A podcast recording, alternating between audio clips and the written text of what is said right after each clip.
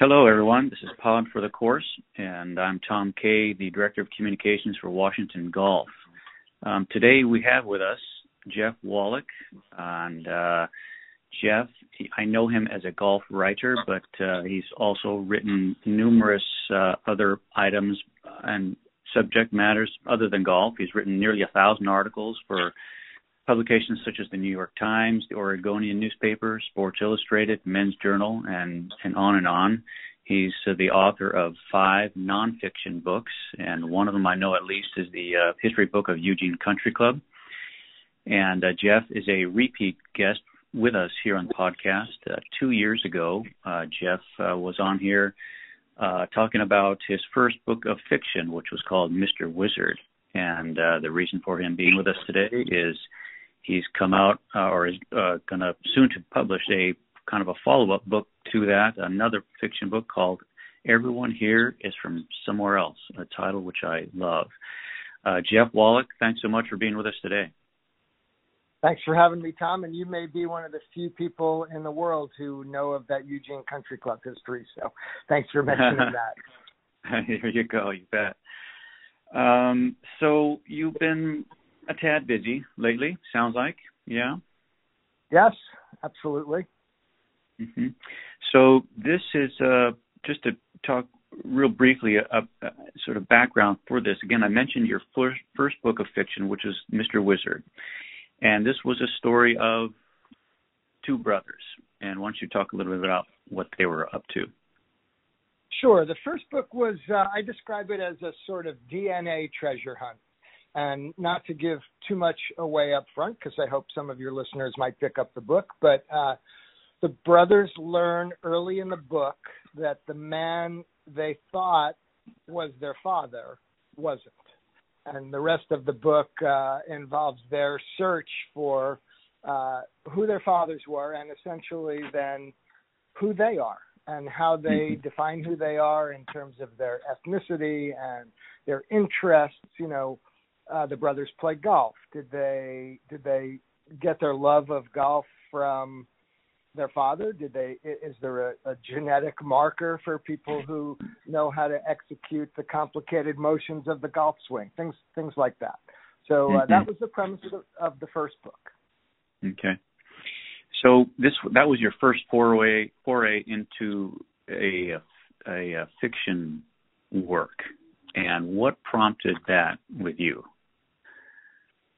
Well, I started my career as a fiction writer and did a did a master's program in creative writing back when I was in my 20s, and so that was always uh, what I had hoped to do for a career. And then uh, that being a kind of difficult career path, uh, I became a journalist for the next 35 years out of self-defense because I needed to make a living and still wanted to be a writer. So I, I had a, a great career, which I really enjoyed writing nonfiction, but uh, writing novels was always what I wanted to do. So when I turned 55, I decided that uh, I better hurry and get back to uh, the original career plan. Mm-hmm. Okay. Um, so this new uh, work of fiction coming up here. Everyone here is from somewhere else. As I see, it looks like it's going to be published. Uh, the official publishing date is St. Patrick's Day, March 17th. Is that correct? Correct. Yeah. Okay. So this is a prequel of the Wizard, Mr. Wizard, or is it a sequel? What is it? It's the continuation of the stories of these two brothers, correct? It is. It's it's both a prequel and a sequel in that uh, we pick up where the first book left off and follow the brothers uh, forward into the future and, and what their journey consists of. But at the same time, we go back and explore the pasts of some of the major characters. So, for instance, uh, the mother and the and the father and other people of that generation who are crucial to the story. We go back and learn more about their own pasts and see them when they were younger. Uh, for, you know, for instance, the boy's mother dies on the first page of the first book, so I'm not giving too much away there. Um, and we don't ever really learn too much about her past. Well, in the in the new book, we see her as a young girl starting in you know in her early uh, teens and see what some of the things that happened to her were that affect the action in the first book. Mm-hmm. So, so these characters they have uh, glommed onto you a little bit. You, you. It seems like you've got a little more stories to tell about them. It wasn't the first book wasn't quite enough. There was still something else there. Yeah. Yeah, that and and I was a little surprised by it because when I finished the book, I started working on another project that had nothing to do with with this first novel, and it kind of didn't take. And I, I realized that I had some more to say about these characters, and uh, so if I had been maybe a more skilled novelist, or I'd been a novelist who was in his 20s rather than his 50s when he wrote this, maybe the material from the second book would have been in the first book and it would have been a meatier book. But I, I didn't know when I was writing the first book that this other information was going to be so interesting to me and, and also so crucial to telling the full story. Mm-hmm. Mm-hmm. So, in your experience as a as a journalist and a writer, what's the difference? Obviously, other other than basic factual information, what's the difference between writing nonfiction and writing fiction? Just yeah, that's a, a, great question. Just from a from um, a sitting down sitting down at your desk kind of a thing. What what's the difference? You know, in a way, journalism is easier because you don't uh, you don't have to make up any of the information, and you don't have to make up the quotes. You sit down, you do your research, you interview people. That's the information you have to work with. So it's easier than fiction. But fiction is more fun because you get to make that stuff up you know, sometimes I'm sure you know this as a journalist. Uh, you're talking to a source and you kind of wish they would say a certain type of thing um, or, or give you a quote with a certain level of passion or emotion. And, and sometimes you don't get that. Well, as a, as a novelist, you just get to make up whatever you want the characters to have said. And so it's, it, it always ends up the way you want it. Mm-hmm. Yeah. Interesting. Um, again, the the book is going to come out on uh, St. Patrick's Day, and I know that there's golf themes throughout this book and Irish themes. And uh, what, for you personally, what what say? Okay, a fiction book, you can you can create anything you want, place it anywhere you want, have any kind of characters you want. Why did you choose these characters in this setting? Well I would have to go back to the the the genesis of the original book was that I I learned uh, somewhat late in my life that I had some Scottish heritage, something I, I had never heard before, and so in the book the Scottish heritage was converted to Irish heritage just because uh, I was well acquainted with Ireland and I knew having taken trips over there about how fun the Irish were to be around and what great storytellers they were. So so that transition happened. But uh, since in my own life I discovered uh, late that I had a heritage I didn't know that that became uh, the impetus for the first book. And mm. having a background in uh, writing about golf for the last 35 years, uh, it made sense to me, and it was easy to imagine one of these characters was a golf pro. And so, with the Irish setting and the golf in mind, uh, a lot of the story unfolded from there. Mm-hmm. Okay.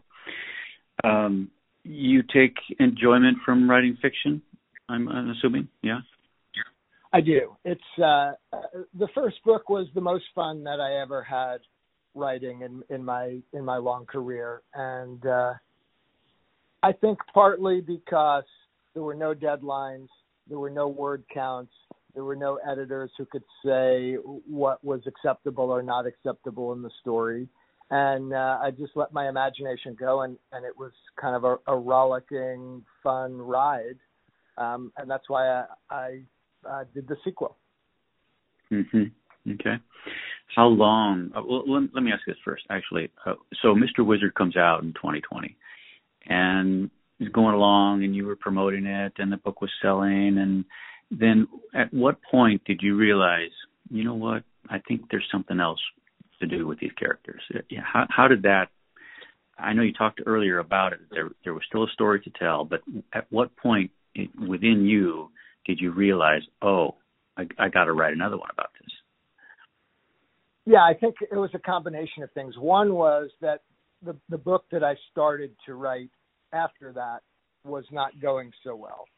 And it just didn't feel like the right thing for me to be pursuing. At the same time, I had some people who read Mr. Wizard uh, say, well, what happens after the book ends? You know, where do these characters go? They had some specific questions about relationships between some of the characters that weren't completely resolved. And that combination of not being successful with the new project and people asking about these characters made me think about well where where did they go what what did happen to them and as soon as i started thinking about it um the story kind of unfolded itself to me mhm uh-huh. How long of a process is it from, say, that that realization that okay, I, I, I need to write this other book with these same characters? How long does it take for just you know to put it on on paper and get it all out?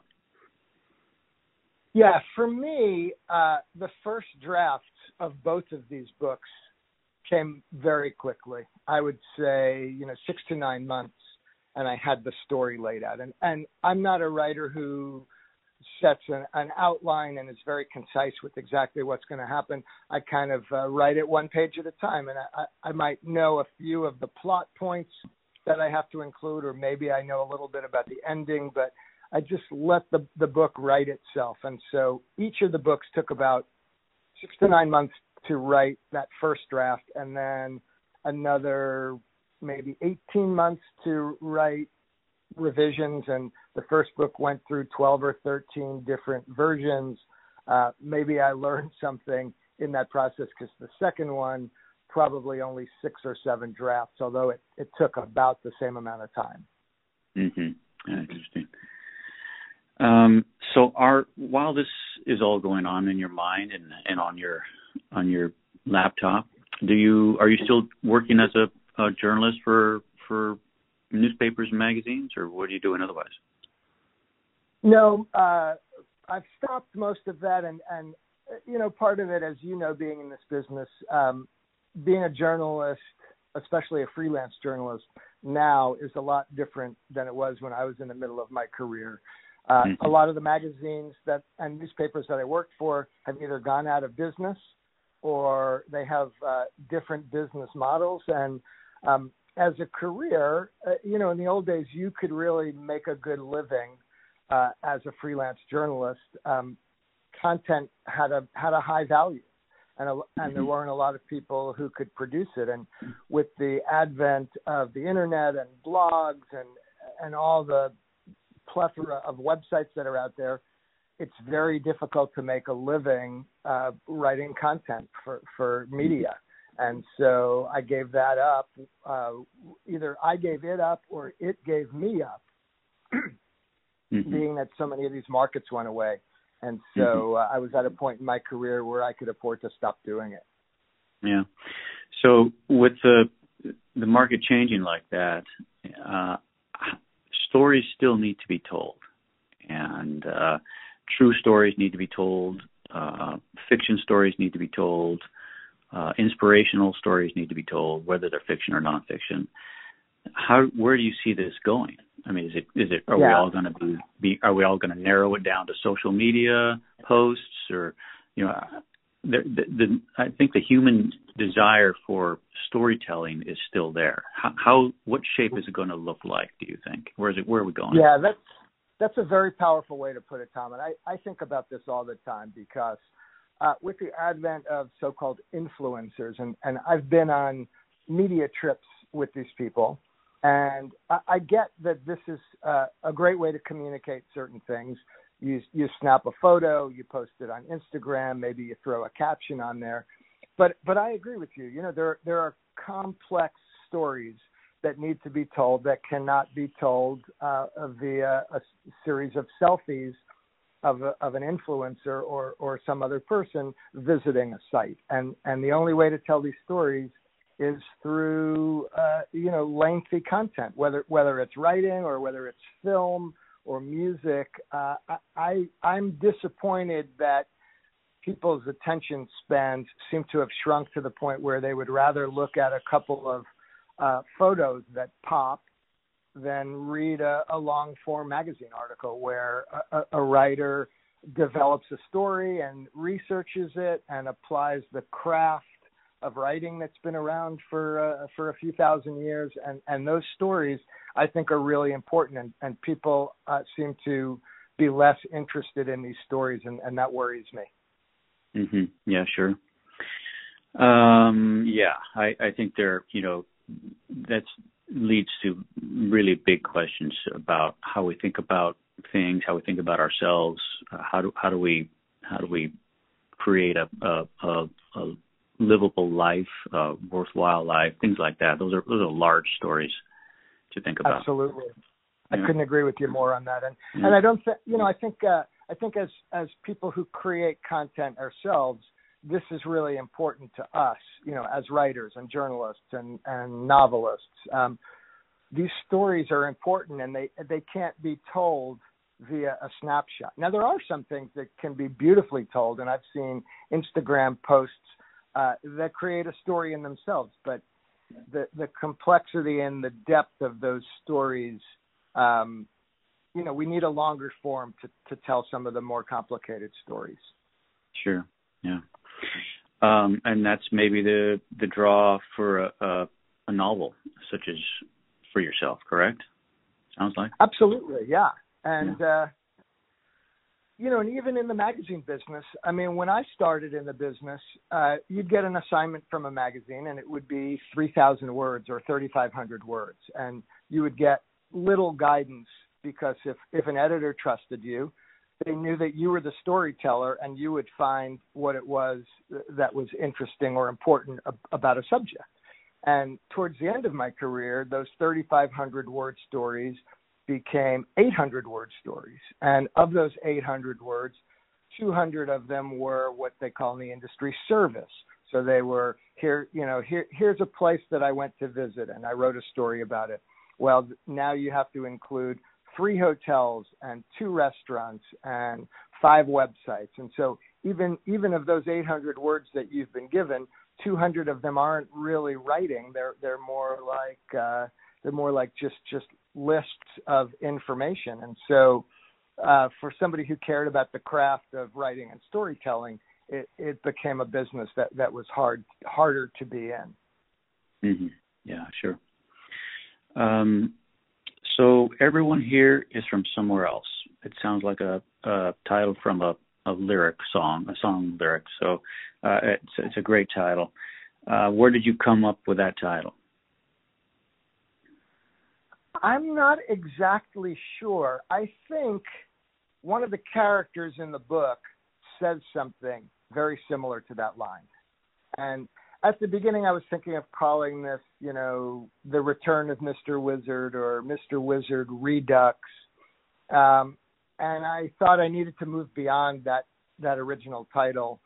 And the second book is about the brothers trying to find where they're from and what that means and, and what the influence of place is in determining who you are as a person. And so that, that came together as something that, that encapsulated the, the themes of the book. So this uh, second book about these characters, of course, brings up the the old the question: Is is there going to be a third book? I, I had a feeling that question was coming. Um, I'm working on something very different right now that has nothing to do with these characters or the subject matter.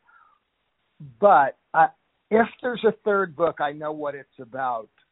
And mm-hmm. so I wouldn't be surprised if in a few years I'm ready to come back and, and sort of complete the trilogy and take these main characters through kind of their, their later years. Mm-hmm. So uh, so I think if I live long enough, it might still be out there. there you go. Uh, again, we have with us Jeff Wallach of Portland, Oregon, who is uh, going to soon release here on March 17th his second uh, fiction novel called Everyone Here is from Somewhere Else. It's the continuing story of the two brothers who were introduced to us in his first book two years ago in The Wizard. Uh, Jeff, where would someone be able to find this new book? Uh, the new book will will publish on March 17th, and readers can pre-order either from jeffwallach.com or from my publisher's website, open-bks.com. That's openbooks.com. And then about a month after publication, uh, it'll become available on Amazon. Okay, very good. Again, Jeff Wallach with his new book, Everyone Here is from Somewhere Else. Uh, Jeff, thanks so much for taking the time to be with us today. I appreciate it. Always a pleasure to talk to you, Tom. Okay, talk to you soon. Bye bye.